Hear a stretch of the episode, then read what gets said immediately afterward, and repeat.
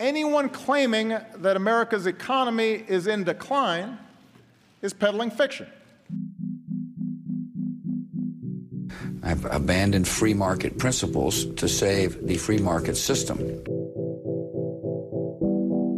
But we have to pass the bill so that you can uh, find out what is in it.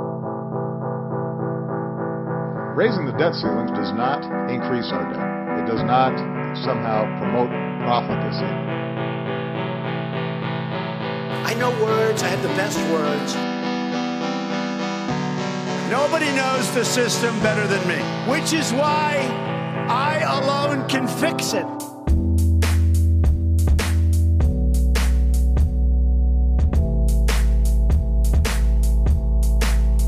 That's right, everybody. Only Donald Trump can fix it. He is the savior. Boy, oh boy, do we have a lot of our wise overlords in Washington pretending that they are coming to the rescue. The House just passed the, um, what are they calling it? The Economic Relief Bill or something like that. The largest expansion of government since the 1930s, the biggest bailout in the history of bailouts.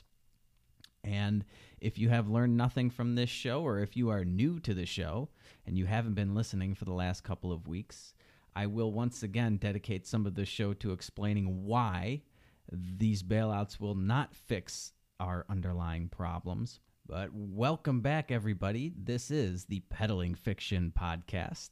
I, of course, am your host, the voice and soul, so called fiction, the one and only Johnny the Gentile Profita. Thank you all so very much for tuning in once again. We're starting to see our numbers creep up a little bit, which always warms the cockles of my heart. And I think, you know, there's a lot of people sitting around now with not much to do. And there is there are even more people that have been oblivious to the ideas and the um, information that I talk about on this show. So it is very important that we um, start to spread this word. We start to spread this message and share the show while you know we are on the cusp of an economic collapse and we're staring down the barrel of a pandemic global pandemic you know these are dark times ahead. And it, it's very important that people realize the actual causes of these problems and the solutions to these problems and the things that the government could be doing to exacerbate all of these problems and set us up for an even bigger failure sometime down the road. So hopefully we can get even more people to start listening to this show and supporting these ideas because man w- what is going on right now is really unprecedented and it just it, it seems to me the more i think about it we, we've just all lost our collective minds it, it is just unbelievable what is going on and just how people have been conditioned to just blindly follow government orders and to sit there and and with their hands out every time something goes wrong. We all got to look to the government to, to help us out. And what do they do? What is their initial reaction? The, the government's response to these crises that, that seem to happen over and over again. You know, we, we got this boom bust cycle, right? And it's it's literally all created by the Federal Reserve's monetary policy I've gone into uh, over that in previous episodes. But every time one of these busts occur, what's the government's response? I mean, every single time it's to rob the American people and give huge handouts to bankers and guys on fat cats on Wall Street and lobbyists and all these people that have um, nothing to do with the the vast majority of the American people. Everybody who's connected to government just gets gets made filthy rich off of this and then a few crumbs get sprinkled on to the to the rest of the American people. And people are okay with this. People are welcoming this with open arms. They're begging for it. They're begging for it. It's just it, it's incredible to me I mean, we went through this in 2008 when that was supposed to be the the big the end of the world, right? Financial collapse, the likes of which the world had never seen okay, the Great Recession. And what was their immediate reaction? uh, we're going to rob the poor and the middle class and start bailing out rich people. You know, and it's funny because they always debate about doing the exact opposite, right? All these debates, you know, the Bernie Sanders, the Joe Bidens, the Donald Trumps, they're always talking about how, you know, we need to we need to rob from the rich and give to the poor, right? We'll just tax the rich. And Elizabeth Warren, uh, if the rich can just give two cents, we can fund all of these things for the poor and the middle class. That's always what the debate is about. But what happens? What always ends up happening is they rob from the poor and the middle class, either directly through increased taxes or indirectly through inflation, which is the route they're going now, and they enrich themselves and the rich, the fat cats on Wall Street, the big bankers, all of these guys that they claim to hate. Everybody that they rail against are always the first ones to get the money and they get the most money. I mean, they're really exposing themselves with all the crap that they try and cram into these bills. And if you've been paying attention over the last week, you know, the the um, the Democrats were able to delay this for about a week. You know, last Friday they thought they had something um, good going. Over the weekend they were supposed to get this finalized and pass it Sunday night or, or early Monday morning or something. And the Democrats held it up all week, and they were cramming all sorts of crap into these bills. And you see them, and it's just so obvious. It should be so obvious to everyone what they're doing. I mean, they're trying to backdoor their agenda through these bills, these 1,400 page bills, while they're holding the entire country hostage, right? They've got the Republicans over a barrel, and they know it. And this is their, their big opportunity to start getting all of their political platform things that they could never get past in, in good times when people have their heads on straight. And they're just cramming them into these bills, you know, uh, diversity quotas and the number of people, the number of uh, people of color you have to have on your boards, and some sort of um, solar panel uh, legislation was thrown in there, and uh, fossil fuel industry standards, you know, things like that. Uh, all this crap that has nothing to do with the problems that are facing the American people right now. And this is what they're they're haggling over. These are your wise overlords in Washington, your leaders in times of crisis, the ones that everybody looks to are wise overlords in Washington. You know, this is a pandemic, and what are they concerned about? Uh, diversity quotas. okay. All right. You sure you guys don't want to question this system at all? You sure it's not it's not just a matter of voting in the right people? Maybe this entire thing is just a corrupt boondoggle this is all just a scam, and we are being fleeced. We, the American people, are being fleeced while the rest of these government agents and everybody that's politically connected gets to line their pockets at our expense. I mean, that's what's happening here. That's what always happens. They did it in 2008. They're doing it again now, even on a more massive scale. The the bailout in 2008, I think was like 800 billion. This one is 2 trillion. Okay, and that's just what this this package is. All right, they've already the Federal Reserve has already handed out one and a half trillion to Wall Street and the bankers. That went out the door immediately. And now they've pledged to do it indefinitely. No, there is no amount of money that they are not willing to create out of thin air and dole it out to all their Wall Street buddies, to all their banker buddies. I mean, this is what happened over the last week. Just to put, because these numbers, I mean, everyone's hearing these numbers thrown around 2 trillion, 1.5 trillion, 4 trillion, 500 billion here, 500 billion there. You know, pretty soon we're talking about real money. But just to put this into perspective, last week, the Federal Reserve's balance sheet grew by five over 500 billion dollars. I think don't quote me directly on this, but I think it was 587 billion with a B, okay? That to put that into perspective, that was 1 week, right? That was 1 week of their quantitative easing program. To put that into perspective, in um, the first rounds of QE that they did following the 2008 financial crisis, that would be the equivalent of 7 months of QE3, of the third round of quantitative easing 500 and some odd billion dollars is seven months, and they spent it in a week. In a week. They blew through 1.5 trillion in a matter of days. It's all gone. And they have pledged, they have said, they have come out and said that they will never run out of ammo.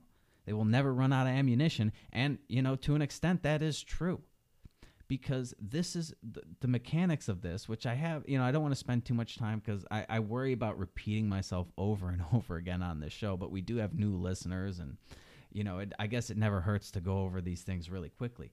But, you know, one of the reasons why they're so quick to just loan out all this money to the federal government or to Wall Street or to whoever is because they, they don't have to suffer for it.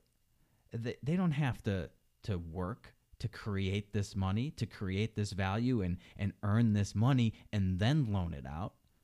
All they're doing, all the Federal Reserve is doing, they don't even have to run the printing press. The Treasury Department is responsible for actually creating the dollar bills that are in circulation. They run the printing press. The Federal Reserve, all they got to do is hit their keystrokes a few times.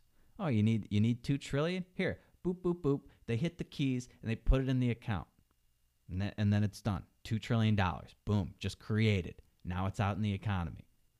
Uh, okay, if you need four trillion, they can hit the four instead of the two. It's just as easy for them. What do they care? If they get any interest on this, it's it's uh, you know gravy. It's icing on the cake. But if you really think, if you deep down, even if you know nothing about economics, if you think that that is the way that you can just run a country that you can run an economy that you can just hit a couple keystrokes, give everybody trillions of dollars, and everything will magically be okay. I mean, that's the most juvenile way of thinking about anything possibly ever. I mean, who could actually think that's the way that this works? If that worked, there would be no poverty anywhere in the world. Everything would be great. Yeah, you just need you just need to hit a couple keystrokes. Give them a couple trillions of do- trillion dollars. Who cares, right? If that's the way it worked, everything would be easy. Uh, this is complete and utter insanity, absolutely insane. But anyway, let's um, let's go. Let's give a quick breakdown of of where all this money is going because, you know, it may surprise you, it may not surprise you that the vast majority of it is not going directly to the American people. So those of you who think that you know the government is your savior and they are of, by, and for the people and they're going to take care of you in your time of need, well, I've got news for you.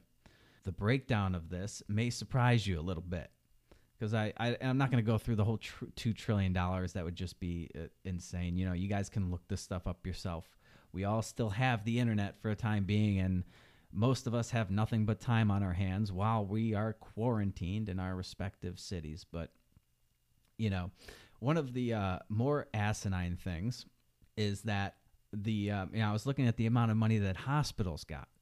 So it looks like, you know, hospitals, the ones that everybody is worried about, you know, because this disease is not really that deadly it turns out it's a lot less deadly than we thought.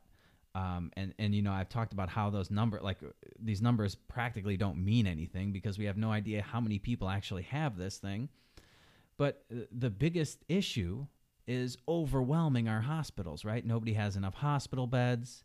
We don't have enough ventilators. We don't have enough hospital staff. The the whole hosp- uh, the whole um, healthcare industry is being overwhelmed or could potentially be overwhelmed if enough people get uh, a, a, serious case of the coronavirus at the same time, right? That's the real threat here, isn't it? That's what everybody's afraid of. Okay, well, how much of the $2 trillion is going to hospitals to help shore up uh, the hospital problem? If you guessed $100 billion, you would be correct. Now, that may seem like a lot of money, and it is a lot of money. $100 billion to you and I is a ton of money. To the United States federal government, it is a rounding error. It is a rounding error. Now, wouldn't you think that, uh, you know, when we're staring down the barrel of this crisis, that apparently, uh, you know, uh, I have explained in excruciating detail why the coronavirus is not the real problem here It's just the the pin that pricked the bubbles. But everybody else in the world seems to think that, you know, we just have to get past this coronavirus and then everything will go back to normal and we will all be hunky dory. So why aren't they de- dedicating more than $100 billion to, to help the hospitals? You might wonder. Hmm, little weird, isn't it? How much are the airlines getting? How much are the airlines who, I mean, I don't know how long it's going to be before, you, you know, you and I get on a plane it's not going to be anytime soon. And I've gone back and forth with a couple people on Twitter about bailing out these airlines, but airlines are getting $58 billion. They're getting $58 billion for airplanes, $100 billion for hospitals. Does that seem a little out of whack to you guys? When we're not supposed to be flying in the first place? When they don't want anybody traveling, they want everybody locked down, but they're still giving them $58 billion? 29 billion of that is, in the form of a grant, which means they don't even have to pay it back. It's just here you go, here's your money, and then 29 billion dollars of it is in a, a guaranteed loan of some sort. So they'll probably have to pay that back at some point. But make no mistake about it, all of this money is coming with strings attached, and the government will do all kinds of retarded things to these airline companies that they're bailing out that's going to make them far less uh, competitive in the future and pretty much guaranteeing that they're going to need another bailout sometime down the road. And then they'll bail them out again and they'll put on more uh, onerous uh, rules and regulations that they must follow. I mean, they're, they're doing things like, you know, you can never fire your workers and you have to have a certain number of staff on the board and all this stuff that's going to destroy these companies from the inside out. I mean, if, if, one of these airline companies, you know, we go through an economic downturn, maybe they need to lay off some of their workers. Maybe they need to lay off some of them so that they can save the rest of the company. But now you, you, the government's going to make that impossible and just guarantee that instead of some of the workers getting laid off, all of them will get laid off because the company will fail. I mean, this this is the the path we're headed down. All right, and uh, let's see, we got 150 billion so more than uh, you know, fifty percent more than what the hospitals got. That goes to state and local governments because I don't know. State and local governments, as I mentioned on the last episode, have uh, overextended themselves to say the least.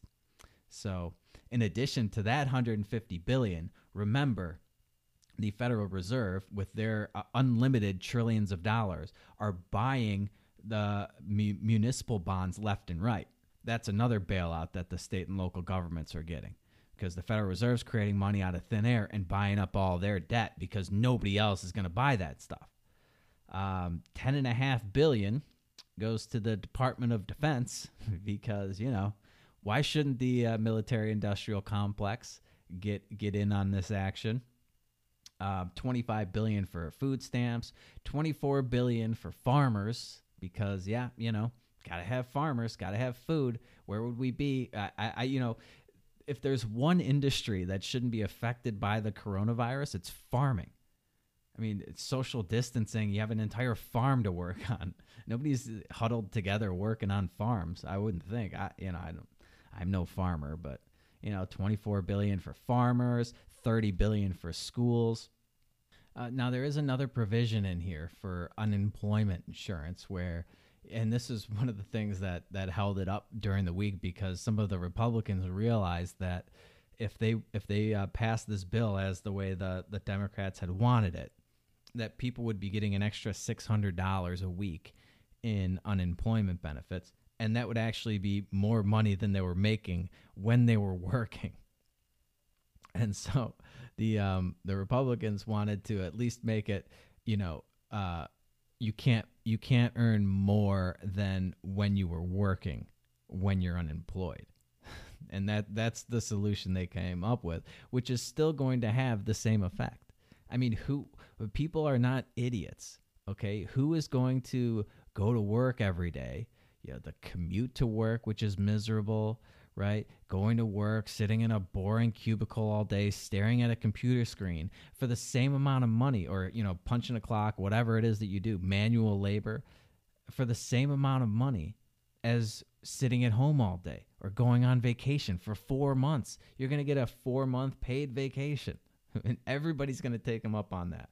The, the, the people participating in the labor force is going to plummet as a result of this. I mean, who wouldn't?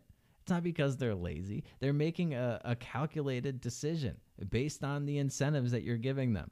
You're paying them as much to not work as to work. Who wouldn't take that deal? Who wouldn't take a four month paid vacation?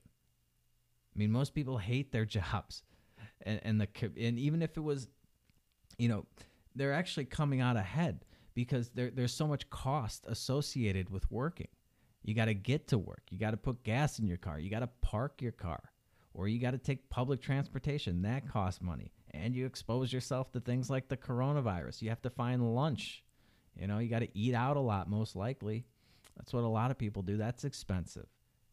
You got to have uh, nice clothes for work. You can't just be you know walking around in your pajamas all day. Got to have a nice shirt. Got to have a nice uh, a suit, maybe suit and tie, or uh, one of those um, uh, pantsuits that that Hillary Clinton wears. You know that that that that all costs money. So they're coming out ahead if they're getting paid the exact same, and they don't have to spend any money on that. You don't have to spend any money on childcare if you have kids or something like that, or uh, somebody to clean your house because now you're home, you can do it. They, they, this is going to be a disaster. I mean, this is really unbelievable. But uh, you know, par for the course, I suppose. And uh, they're they're woefully underestimating the cost of all this, as usual. It wouldn't surprise me if we need another one of these bailout packages in in the coming future because people change their circumstances in order to qualify for these benefits. That's human nature. Like like these people that are starting the fake companies. know, all these somebody started a fake airline company last week so he can get the bailout money. You don't think people are going to change their circumstances so that they can get a four week paid vaca- uh, four month paid vacation? Uh, oh, okay. Yeah, they always underestimate the cost of these things uh, what are the self-employed and small businesses? They get to, you know, they don't get uh, free grant money. They they might get some loans from the Small Business uh, Administration, but they also get to defer the 6.2% Social Security's tax for two years. So they're not actually getting any uh, tax relief. They just get to delay the inevitable tax that they pay. Um, you, as the employee, you still have to pay that 6.2%. You know, shocker that um, no tax relief came for the uh, av- average everyday American worker. Uh, they wouldn't want you to realize how much they've been stealing from you from your paycheck. Now, would they? Of course not. Of course not. That's why they're going to keep that withholding in place. They don't want you getting a taste of what it's like to actually get all of the money that you earn up front and then have to actually stroke a check and part ways, actually see that money leave your bank account. That's far more tangible, and people would really feel that. So they don't want the average American worker to realize that, yes, in fact, they are being robbed blind. I mean, that's the only explanation for it. Why would they, you know, why go into debt, issue more money, borrow more money? To give to American people when you can just let them keep the money they earn in the first place? Well, because if you do that, then they're going to start to realize how much you've been taking from them over the years. I mean, this whole thing, this whole thing is retarded. And I can't understand why the average American is is supporting this. I mean, people are cheering the fact that you know they get this uh, relief bill passed and, and all these politicians are patting themselves on the back like this proves how compassionate they are and how they really were fighting and working for the American people and and oh they're such good people, right? Yeah, give me a break. Give me a break. They are doing nothing to help you. They are doing nothing to help you. Yeah, you might get 1200 bucks. I think you know, some people if you don't make it too much money, you will get a check for twelve hundred dollars in the mail, and then you know. Uh, 500 for your kids or something like that. I forget what the exact numbers are, but if you do the math on it, here's what's actually happening to you, the average American, okay? Because when all is said and done, and these you know four, five, six trillions trillion dollars will have been spent and created out of thin air and pumped into the economy. Every man, woman, and child will be on the hook for an additional $17,000 of debt. Okay? You will owe your portion of this bailout, your portion of this relief package is $17,000. Okay? And what are you getting in return? You're getting a measly 1200 bucks. Does that sound like a good deal? Does that sound like a deal you want to take? I mean, this is what the government always does. They reach into your right pocket and take everything and then they, they throw a few a uh, few nickels into your left pocket and you're supposed to be happy with that. This is like i you know i talk about it all the time on this show. The government breaks your legs hands you a crutch and then says see if it weren't for me you wouldn't be able to get around. You wouldn't be able to walk. Libertarians we, we tend to you know get focused on the crutch and and chastise that and you know there are problems with that and i've been doing a lot of that on the show because you know, this is not healthy for an economy long term. And of course, we're robbing from some people and giving to others. And, and, you know, we have moral qualms about that, or at least most libertarians do. And mo- most people do in general. But of course, this is an emergency. And so we come off as, you know, uh, heartless, cold hearted. We don't care. You know, we- we'd rather be uh, the best libertarian in the world in, instead of getting through this crisis and dealing with the problems later. But as I just laid out, you're still getting screwed here. We're all getting screwed here. I mean, what are you going to do with 1200 bucks? This is nothing. And and is that really the way that you want to live? That that's the life you want to live. Every time that that something goes wrong, every time there's a recession, you, know, you got to look to the where's my check? or where where is my money? Every time there's an emergency, where's my money? You got to go to the government and beg them for table scraps. Table scraps from a feast that we provided for them. We set that table. We put all the food on there. The productive sector of society. Uh, Donald Trump's out there blaming Ford and GM for failing to provide enough ventilators now. I mean, uh, this is if you notice, the government can't do anything. They can't help you. Notice how everything is falling on the private sector to produce. So, what do we need the government for? All they're doing is getting in the way. All they can do is create inflation and waste resources, stealing them from people and doling them out to their buddies on Wall Street, to their big bankers, to all the politically connected. I mean, I, I am against ev- everybody getting a bailout on any level whatsoever from the government. But to the extent that we have it, why are we giving it to all these industries? All bailing out all these industries that made horrible uh, leveraged bets on the future that didn't save for that rainy day that I talked about on the last episode, and now they're getting bailed out over the average everyday American. And this is the government that you guys all support. This is this is the idea. This is what we're gonna do. And you're sitting there looking to them in this emergency to to give you some of the scraps of what they've taken from you. And that's the life you want to live? Really? I know $1200 to some people may seem like a lot of money, and it may seem if you just lost your job like you really need that $1200 to tide you over until you can um, get back on your feet but it is it is really not that much money right now and it's really not going to be a lot of money down the road after these bailouts go through and all this inflation uh, starts making its way through the economy.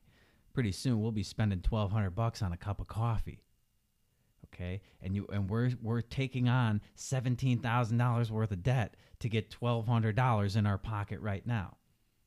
We are sacrificing our long-term financial stability for a few uh, few pennies right now in, in, the grand scheme of things. It reminds me of those experiments they run with kindergartners, where they offer them like one M and m right now, or if you wait an hour, you can have three M and M's, and if you wait till the end of the day, we'll give you the whole bag.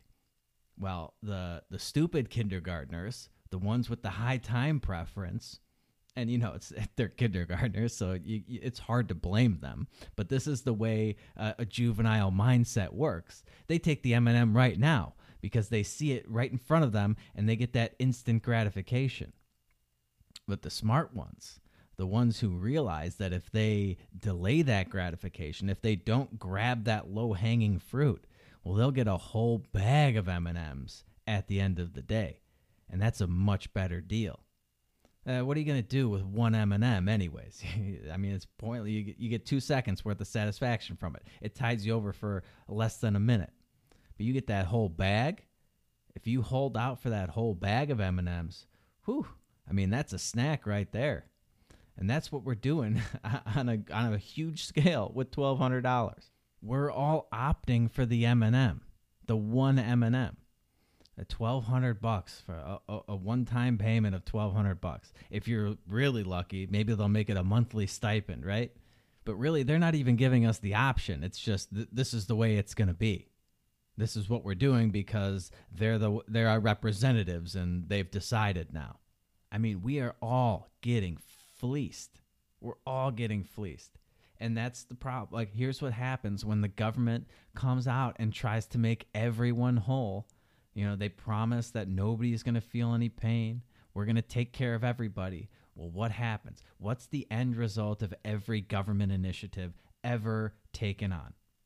This is another one of my rules. You know, I have the, the law of the government titles. This is the law of government action, where everything they do, the opposite of their stated goal, will be the result. So if they set out to to save everybody from economic pain, to make sure that everybody is made whole. They will wipe everybody out. They are guaranteeing that they will just destroy everybody. And this is just going to be a disaster. I mean, look at how many people come out of the woodwork with their hands out now that the government's playing around with 2 trillion dollars. And everyone's trying to get in on their on this whole thing, this whole scam. Everyone wants their share. I'm seeing all these articles about people starting companies like airlines and cruises and things because they, they think they're going to get a bailout. So they just started a company last week just to get a bailout. I, I think it was called like Bear Bailout Airlines was the name of this guy's company or something like that. And he he's he's going to get like 10 million dollars he's thinking. And it wouldn't surprise me because the government's going to fuck this up. That's what they do. Guaranteed. They fuck things up when they're taking their time. Okay? Imagine how bad it's going to be when they're rushing, when they're rushing through everything, you know, because we never have time to talk about any of this. We don't have time for debate. This is an emergency. It must be done now. Nobody's reading these bills. Nobody knows what's in there. And and this is so big. This is the biggest bailout ever. The biggest expansion of government since FDR's New Deal. There is no way that they can monitor this. It's impossible. There's no way they can vet any of these companies. Uh, they're just going to be throwing money everywhere, except into the pockets of the American people, of course. And of course, who, nobody wants to deny a company money, right? After all, this is an emergency. So uh, we can't be heartless bastards if your company needs this money to survive, even if you just started it last week. Well, here's your bailout money.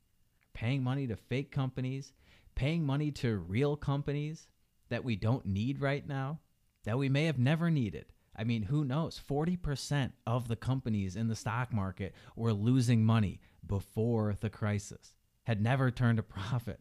Okay? Uh, what is that? What is that?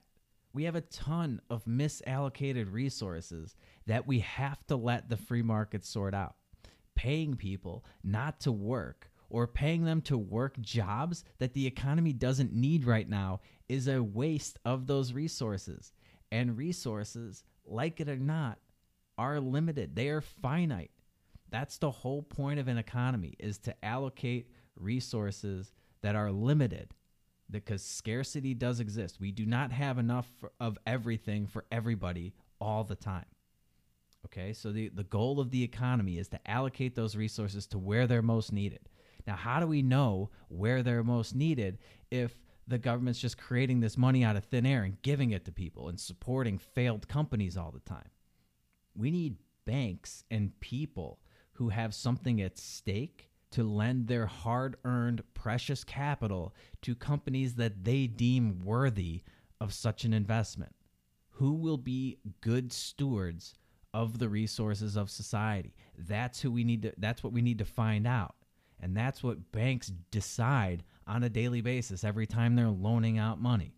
Banks that make reckless loans are, not going to be in business very long unless they keep getting bailed out by people making uh, creating money out of thin air. I mean, who knows how many airlines we need? Who knows how many planes we need? How many restaurants? How many tech companies? Nobody knows. No, not one person, no group of people could possibly know that. We have to let the collective decisions of millions of people decide what they value most right now and allow those uh, those decisions to allocate those resources. That's what bankruptcy is for. It takes resources away from people and companies that were screwing it up, that we're not being good stewards of the resources of society, and it allows them to be put into the hands of people who will do a better job managing them. If there is a market demand for a product or service, that business doesn't go away. It just changes hands, it changes ownership. Okay, we obviously need air transport. This isn't some like fake company like pets.com or something from the dot com bubble that didn't do anything. Obviously, we need air, airports and air transport and planes and things like that. So we will have them. We, we just need them to be managed better than the, the companies that, that ran them into the ground prior to this financial crisis. We need to reward the better companies, not reward the the reckless behavior of you know Boeing. I mean, Boeing. We're we're bailing out Boeing for the 737 Max. Okay, they they built that airplane that killed a bunch of people, and you can't fly it without it crashing. And now they're getting a bailout. Why? Why are we doing that? Because people think that if you don't bail them out, the company goes away. No, it just changes hands. Somebody else will take that over if society needs it and be a better steward. Maybe they'll make a, a plane that doesn't crash. How about that? Wouldn't that be nice? I mean, I mean, this is ridiculous. This is absolutely ridiculous. And yeah, you know, nobody could have predicted that the coronavirus was going to wreak havoc on companies for a few months or however long this is going to be. But it's easy to know that something eventually bad will happen. Had these companies not levered up when times were good, had these state and local governments not levered up when times were good, had the federal government not levered up when times were good, had the American people not levered up when times were good, we would all be able to weather this storm. Think about a new company, right? Because we have all these new businesses that start and fail every year, right? New companies are expected to not earn a profit for like six months to anywhere from six months to several years before they start making money. And that's a new company with no footprint, with no um, gumption, no no uh, customer base, no nothing. They're starting from scratch, and they're not taking a, a, a paycheck. They're not making profits for anywhere from six months to several years. Why can't an established company do that for a couple of weeks? I mean, why not? They they're obviously doing something wrong. And I mean, I literally just ran down basically every level of society that needs a bailout, right? Is it even possible to do that? Sure, it's possible to bail out one sector of the economy or one industry or something like that because you can tax and borrow from everybody else in society to bail them out. But if everybody needs a bailout, like I've said on other episodes, who's going to do the bailing? It's not even possible to bail everybody out because you need to have somebody to borrow from in order to do it. And we can't borrow from other countries that, that we normally borrow from. They've all got the same problem we do. They're all dealing with the coronavirus. China, uh, Japan, Germany, everybody that was loaning us money, they need their own. They need their money because they got the same problem we do. They're not going to be loaning it out to us. So it's all just going to be the Federal Reserve. And by the way, you know, re- there was not one Republican in the Senate that voted against this uh, relief package. Not one. Pretty unbelievable. I mean, I know Rand Paul was was out sick, right? So maybe he would have had the the stones to vote against this. But uh, do we like these are the uh, the fiscally conservative Republicans, right? Allegedly, that have now um, just greenlit the largest expansion of government we've ever seen. oh, okay, uh, do we even have uh, two parties at this point, or is everybody just a Democratic Socialist? I mean, Bernie Sanders' agenda is basically being put through right now by Republicans.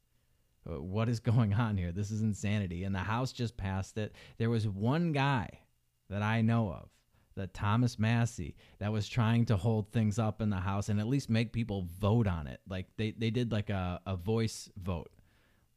He wanted people on record as being for or against this because you know he's probably thinking this is going to be a disaster and he wants you know he wants people to know that he was not in favor of this type of um, of this type of monetary policy. But you know he, he uh, they managed to um, get around his his um, objections to that. They did a voice vote and this passed unanimously. We don't have if the republicans are supposed to be the ones that sort of um, pull back on the reins of an ever expanding government, which, you know, I've never believed that, or at least I haven't believed that for a long time. But that's that's what everybody else believes. That's what all these Republican voters believe. You you really think like what what are we doing here? If this is pulling back on the reins, what's it gonna look like when we have a, a Joe Biden as president, or God forbid, an Alexandria Ocasio Cortez?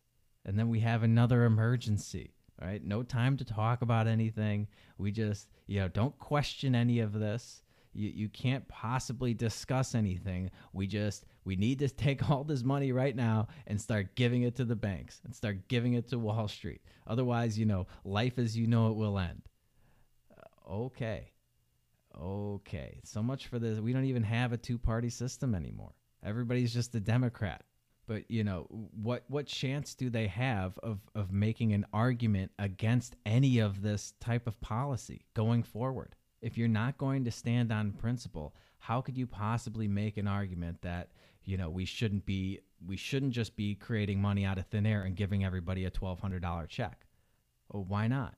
It, it, worked for this crisis right? It works in a crisis. If we're going to do it in a crisis why not do it when times are good I mean, why do we let why do we let any company fail ever? You know, something like 80% of small businesses, new companies, they fail in the first few years. All the time. Why do we let them fail? Why not just bail them out? Why not just print up a bunch of money and, and bail out any company that's having financial trouble? What's the matter with that? I mean, we're doing it right now. Why shouldn't we do it all the time? And how are you going to make that argument going forward when every single time things get bad, every time, you know, there's a problem on the horizon, Republicans, the party of restraint, the party that's supposed to be talking sense into the country and pulling back on these spending reins, are the first ones to vote unanimously to sacrifice all of their supposed principles to placate the voters, to placate the American people who aren't thinking straight because they've been whipped into a frenzy by all of these politicians and the, the mainstream media.